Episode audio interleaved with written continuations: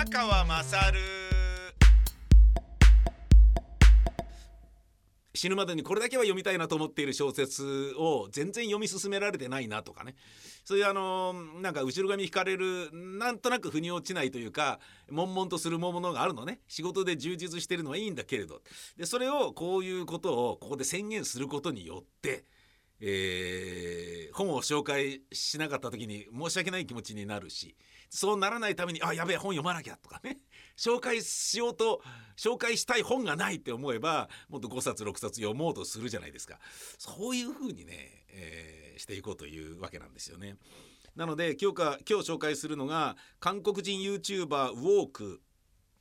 という人が書いた新書で韓国人の僕が反日洗脳から解放されたわけという、えー、非常にあの何ですかね、えー、字幕を集めそうな書籍900円で発売中あ900円プラス税で発売中これ去年の年末に発売されたらしく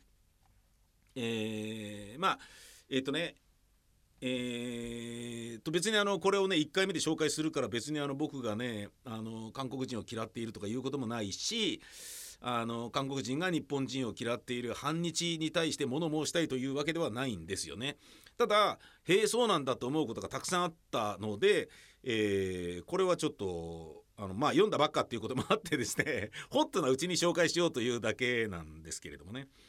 これはですね単純にあのー、私がねこの本を読もうと思ったきっかけというのは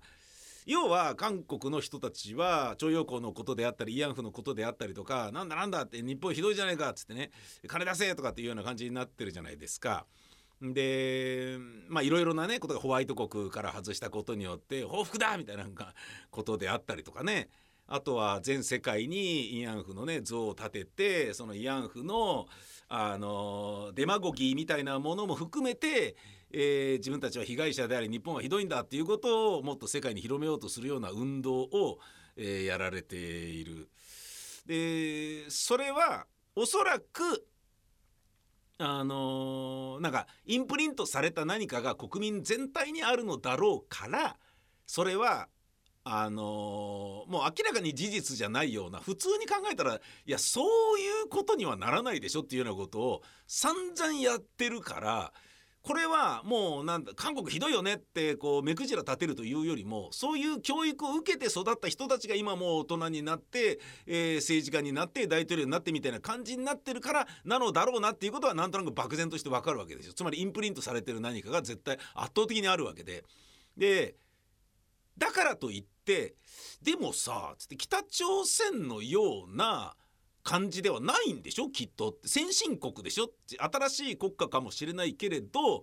ねもうあの日本がもたもたとね30年ぐらいあの紆余曲折あって戦後からの復興をしてあの技術の日本とかいろいろね、えー、あったけれどもあのそういうのをもうここ10年15年で一気にねあのなんだろうなもうえーと、先進国のね筆頭に躍り出たようなイメージが僕も韓国に関してありましたから、まあ、もちろんそのね、えーと、エンターテインメントにね力を入れることによって韓国ドラマや韓国の映画韓国のエンターテインメントのねアイドル歌手であったりまあ技術的にもすごいじゃないですかテレビ番組の作り方にしても。でのみならずあのー、えー、何ですかこうあのハリウッドじゃなくてブロードウェイのミュージカルと同じようなノンバーバルのあのミュージカルをねえー、もうソウルでなんかもう何本も当ててで世界中から観光客来てもこれ見せれば OK みたいなものまで収入を収めている日本でいうとねまあうんまあ劇団四季なのかもしれないけれどだけどそれはねきっと日本語で歌ってるだろうから分かりづらいノンバーバルではないってなるといやもう全然ね日本なんか軽くいろんな意味で追い抜かれているんだろうなっていう認識が僕なんかもあったんですよね。なのになんでそういう風になってんのっていうのがすごい気になったんですよ。おかしくないですかっていう。でその偏ったあの人たちばかりが、えー、政治家になっているのですかとかねなんかよっぽど中国と同じでねなんかこう内政のに対するストレスを自分たちに向けさせずに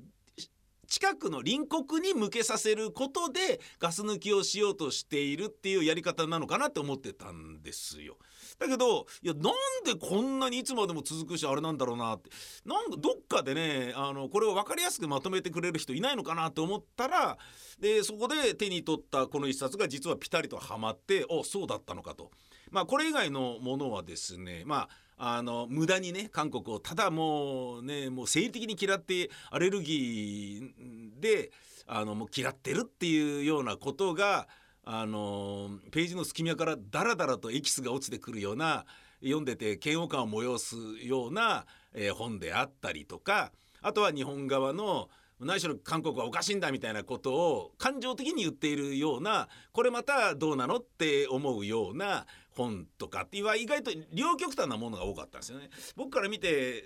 スクエアに見ているようなイメージがなかっ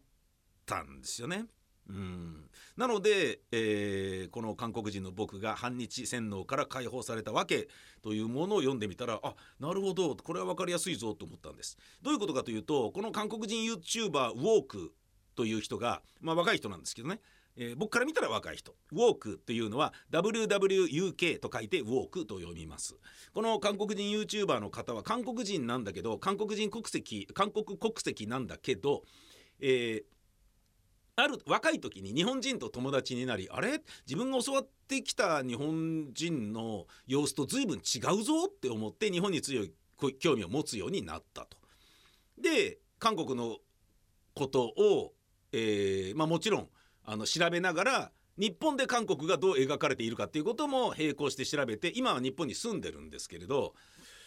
えー、そしたら見えてきたんだけどあれ？自分の生まれ育って母国だけどこれひでえぞっていうことに気づいたんすよね？っていうそういう本なんですよね。今日はこれをですね、えー、ちょっといくつかあの一部引用したりしながら紹介してまいりたい、えー、そんな風に思っております。えー、2014年の幸福節に合わせて竹島に上陸して公演を行ったイ・スンチョルの曲を聴いてください。まあだからこれもねインスンチョルという人はああそうえー、っていうねあのえなんでこんな人えー、っていうねえー、思うんだけどこのねウォークさんの本を読むとああなるほどねみたいな部分が多分にあって理解できるんですよ。でそうなるとイースンチョルひでえなとかっていうふうには全然思わないんですよね。同情を禁じえないというそんな感じ。イ・スンチョルは2014年の、えー竹島に上陸して公演を行った後11月に羽田空港にで入国拒否をされ強制帰国をされています。でこれは竹島に上陸したからだろうふざけんなみたいな感じで言われてんだけどそういうわけではなくてイ・スンチョルは、えー、タイマーか何かをやっていたことがあると。でそれを理由に跳ね返したということなんですよね。イ・スンチョルで白い鳥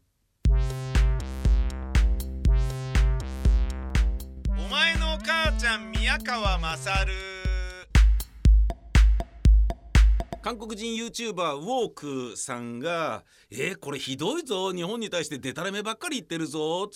我が母国ながら恥ずかしいぞと思って、えー、ちょっとこのなんか正しいことを伝えていかないとダメだよ。っていうふうにあのー、ちょっと決意したのは、えー、あれみたいですね。レーダー照射、えー、あれがいくらなんでもひどいだろうっていうのをあそこで感じてちょっとあのカチンときたらしいんですよね。えー、その部分を引用しますとですね。えー、いやさすがにこれはないだろうと憤りを禁じえませんでした。外国の軍用機にレーダーを照射するというのは攻撃を仕掛ける意思表示になる。戦闘開始一歩手前の行為。それを韓国は初めのうちは遭難した北朝鮮の船を探索するためのレーダーだったと言い訳をしたかと思ったら次にはレーダー照射などしていない日本の言いがかりであると主張を変え挙句の果てに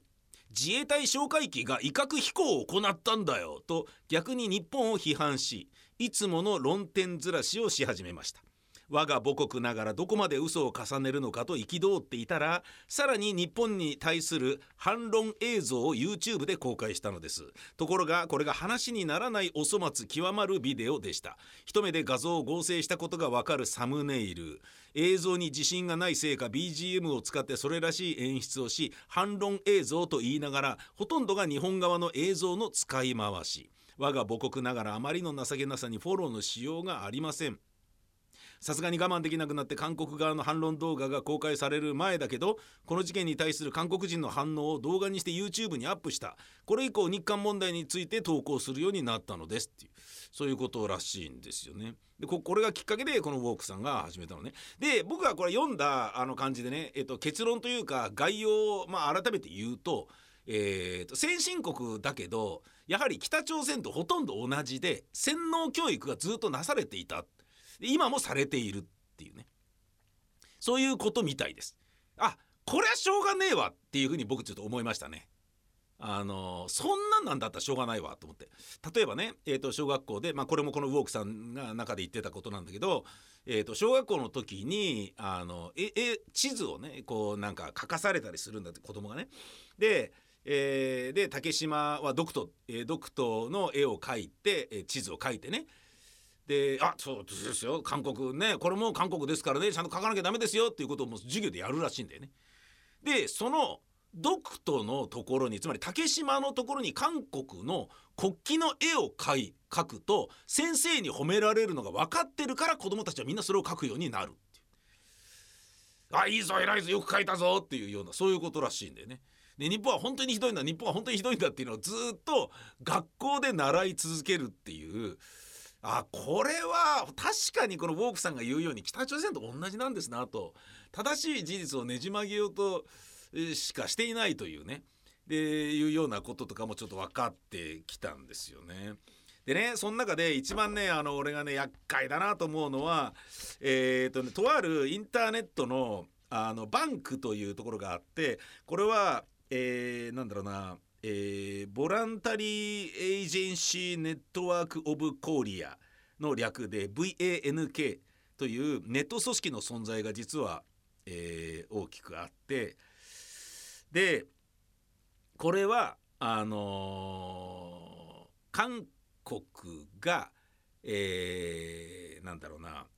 日本にひどいことをさせられたされたんだぞっていうことをアピールするための反日教育反日という、えー、なんだろうな要素をもっともっと世界中に広めるためのあの恐ろしい組織で恐ろしいっつってもネットとかいろんなところでもうなんかなんかね例えばねあのいろんな諸外国で日本海のことを日本海と呼んでる企業とかがあったらそこに圧力かけて「あら日本海じゃないだろ」っつってで韓国の呼び名があるじゃないですか。日本海って表記するんじゃねえよとかっていうのをすごい攻撃してなんかねクレームをつけたりとかねそういうことをしてもうめんどくせえから直そうぜみたいな感じでいろんなねあの北欧の企業とかにそういうのを直させたりとかそういうことを一生懸命やっているっていうえー、ことなんだけどで一応これ民間の団体ということになってるんだけど実は政府の外郭団体であることは間違いないだろうということででこれの立ち悪いところはこれウォークさんもが書いてあったのでそういうことなんだろうなと思うんだけれど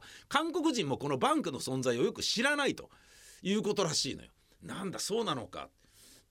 なんかね読めば読むほどねうわすごいなっていう中国よりひどいんじゃないかこのネットでの管理体制はっていうねそれがねすごいよくわかるんですよね。えー、ここでもう一曲イ・スンチョルの曲を聴いてください。とはいえあのー、まあ、はっきり言いますけどあの文化だ楽曲だっていうものに罪はないしめちゃめちゃ名曲なんですよね。僕最初にイ・スンチョルはね竹島に上陸して公演を行ったってこと言っちゃったからバイアスかかって皆さんこれ聞いたとしてもけって思うかもしれないけど楽曲をピュアで聞いたらすげえいいじゃないですか。ね韓国料理だって美味しいじゃないですか。だからねあのそういう風にねうまい具合にバランスをとってダメここに関してはダメだけど韓国のここは素敵っていう目を僕は持とうとは思ってるんですけれどもねイ・スンチョルで「兄」お前のお母ちゃん宮川勝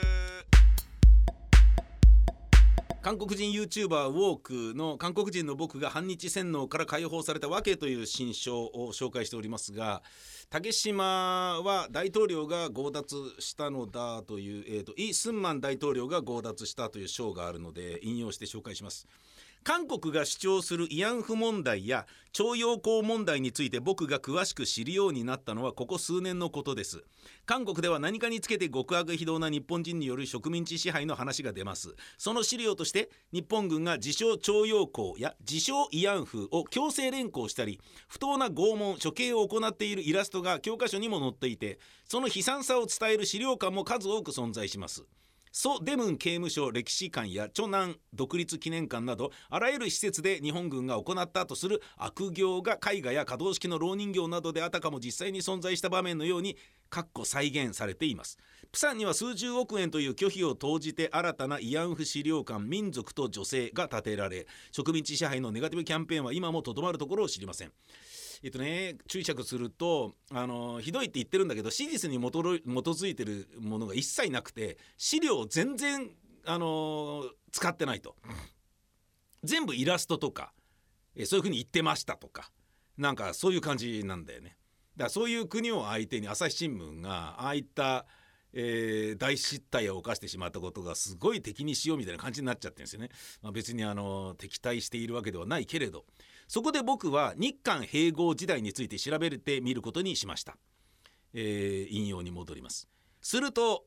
日韓併合のビフォーアフターのような当時の写真には日本統治によって生まれ変わった朝鮮の姿がありました。日本の朝鮮半島への莫大な投資によって道路ができ近代的なビルが建ちインフラが整備され教育や医療制度が行き渡って古代のままだった貧しい朝鮮は文字通り近代日本と遜色のない姿に生まれ変わった。それは当時の写真を見れば一目瞭然でした。犯罪も減り病死者の数も激減した統計を見て僕は日本統治は決して植民地支配ではなくく本当に朝鮮は日本と一つの国になったのだと実感しました。もちろんそれらは単なるネット情報ではなく日本の国立国会図書館のデジタルライブラリーなどでデジタル化されたかつての公式文書を閲覧して知ったことです。当時の漢字やカタカナ文字表記が難しくて苦労したのですが何とか読みこなすことができました。そうして日本統治時代の実態を知りまた慰安婦や徴用工など韓国の政府が喧伝し学校で教えていることは嘘ばかりだということが分かったのです全てが嘘と言っても過言ではありませんこれは戦後の資料ですが昭和41年5月に日本の海上保安庁が公表した海上保安庁の元凶を、えー、国立、えー、国会図書館デジタルライブラリを読んで僕は愕然としました。えー、でここからですね竹島の話にになるんですよね。でこの方はですねあのウォークさんは竹島は正真正銘日本の領土ですと書いてある。日本は江戸時代から竹島の領有権を持っていました明治38年には竹島が島根県に編入される閣議決定がなされますしかし昭和20年の敗戦によって日本は日清戦争日露戦争で得た領土の返還を求められ朝鮮も手放さざるを得なくなり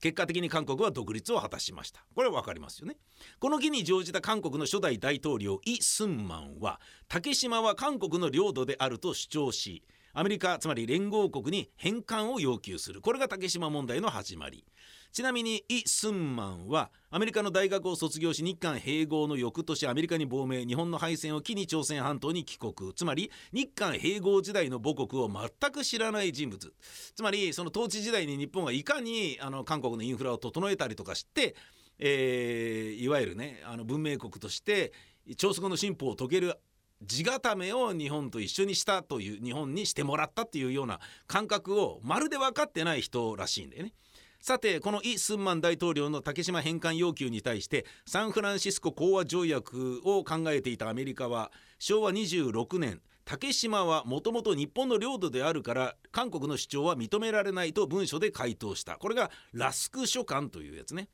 これに腹を立てたイ・スンマン大統領は翌年竹島を含む海上に勝手にえー、イ・スンマンラインなるものを引いて自国の排他的経済水域として武力を用いて竹島を実効支配しているという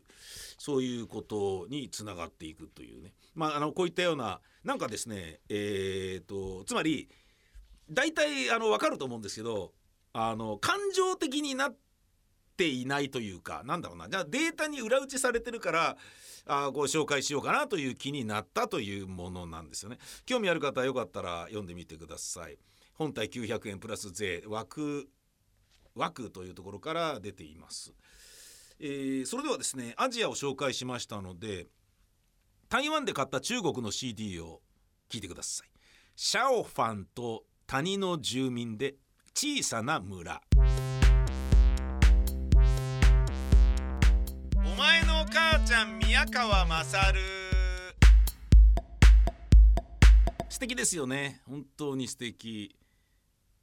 僕はこのシャオファンと谷の住民という人たちがねあのそれ、えーと、僕は訳しただけで中国語で何て読むのか分かんないから あの Google 翻訳を使ったらこうなったっていうだけなんですけどね。この人たちが大好きで。えーと、なんかベーシストが日本人かなんか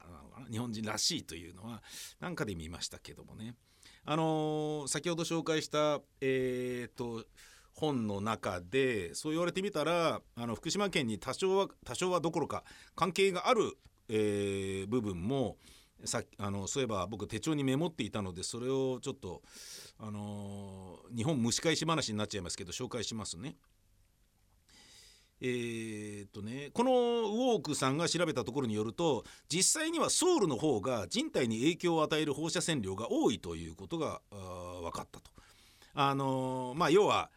ねえーと、放射能ひどいじゃないか福島はとか日本はとかっていうような感じで、まあ、イチャモンをね、えー、つけたりしてるじゃないですか。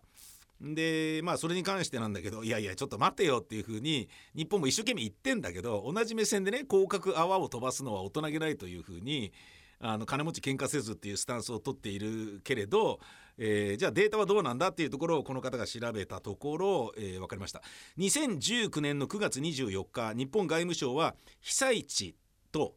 東京とソウルの計測をしたと。で午後12時を基準で測ったところ東京は0.036マイクロシーベルト福島市が0.133マイクロシーベルトいわき市が0.062マイクロシーベルトつまりえー、まあ、東京よりは福島市の方がちょっと多いけどいわき市は東京都とあんまり変わらないねみたいな感じだね。でソウル0.119マイクロシーベルトえ福島市と変わんなくね？っていう話なんですね。なんですが原発後の暫定基準値を日本は1キロあたり500ベクレルから2012年のえー、あ、えー、500ベクレルに一旦決めたものの2012年の4月1日にはさらに下げて1キロあたり100ベクレルまで下げてるんですよ暫定基準値を。結構厳しくしてるんですけどでアメリカはね日本は暫定基準値100ベクレルまで下げたのにアメリカは1200ベクレル12倍なのね。EU に関しては1250ベクレル。あれれれ？って意外と意外とどころかすっげえ頑張ってる規定を自分たちに課してるんですけれどっていうね。つまりあのー、もうなんだろうなド安全なんじゃねえかっていうイメージが僕なんかはありますしそれもまあまあねこれ釈迦な説法だと思うんですけどねこれ聞いてる須賀川の皆さんにしてみたらそんな分かってるよっていうねどれだけ苦労してねあの挑戦したと思ってんだよみたいなことだと思うんですけれどなんだけどイメージの部分だけでっていうのがものすごい不愉快ですよねだから広角泡を飛ばしてもっともっとねアピールした方がいいのかなって思う部分もある。韓国は福島の6倍のトリチウムを垂れ流しているという項目がありました。福島第一原発に貯留されているトリチウム約1000兆ベクレルあるけれどでこれを時間をかけて海に流していこうぜっていうのがダメだそんなのみたいな感じで、えー、まあ言われてるんですけど韓国のウォルソン原発というのがあるのね。月に城と書いてウォルソン原発。20年で累積6000兆ベクレルのトリチウムを海洋放出していました。今トリチウム日本の福島第一原発に貯留されているものの6倍です。もうすでに出している。でなんだよ全え？ー、じゃあいいんじゃないのって思うんだけど。ででもそれ以外の国との兼ね合いがあるのかなと思って調べるとイギリスは年間なんと1500兆ベクレル。フランスは年間1計3700ベクレルを海洋放出しているらしい。えー、ええー、それは福島第一原発がだってイギリスが年間1500兆ベクレルを年間出してるんだぜ。で福島第一原発に貯留されてるのはとえーと約1000兆ベクレルなんですよ。イギリスが1年間で出してるのよりも少ないんですよ3分の2なんですよ。でそれを何年かかけて海洋放出する。全然いいじゃんっていう話なんだけどなんでこれがえっていうね。これねあのまあフランスは年間え1計3700ベクレルを排出する再処理施設があるということらしいのでこれねなんかだからあのだこれこれがねなんだすげえ非常に恥ずかしながら日本人でありながら日本のこのことをえー、とこの韓国人 YouTuber ウォークが調べたデータによって学ぶというですねなんか逆輸入するような形になっちゃってるところが何なんだろうなというふうに思う部分でもあります。母音の君ではアンサティスファイ痛いけな子供が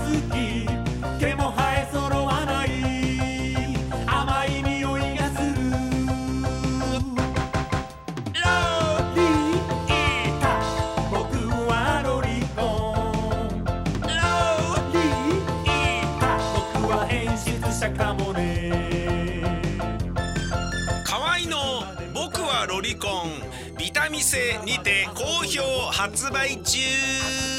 ビタミセの URL は v-mise.com v-mise.com です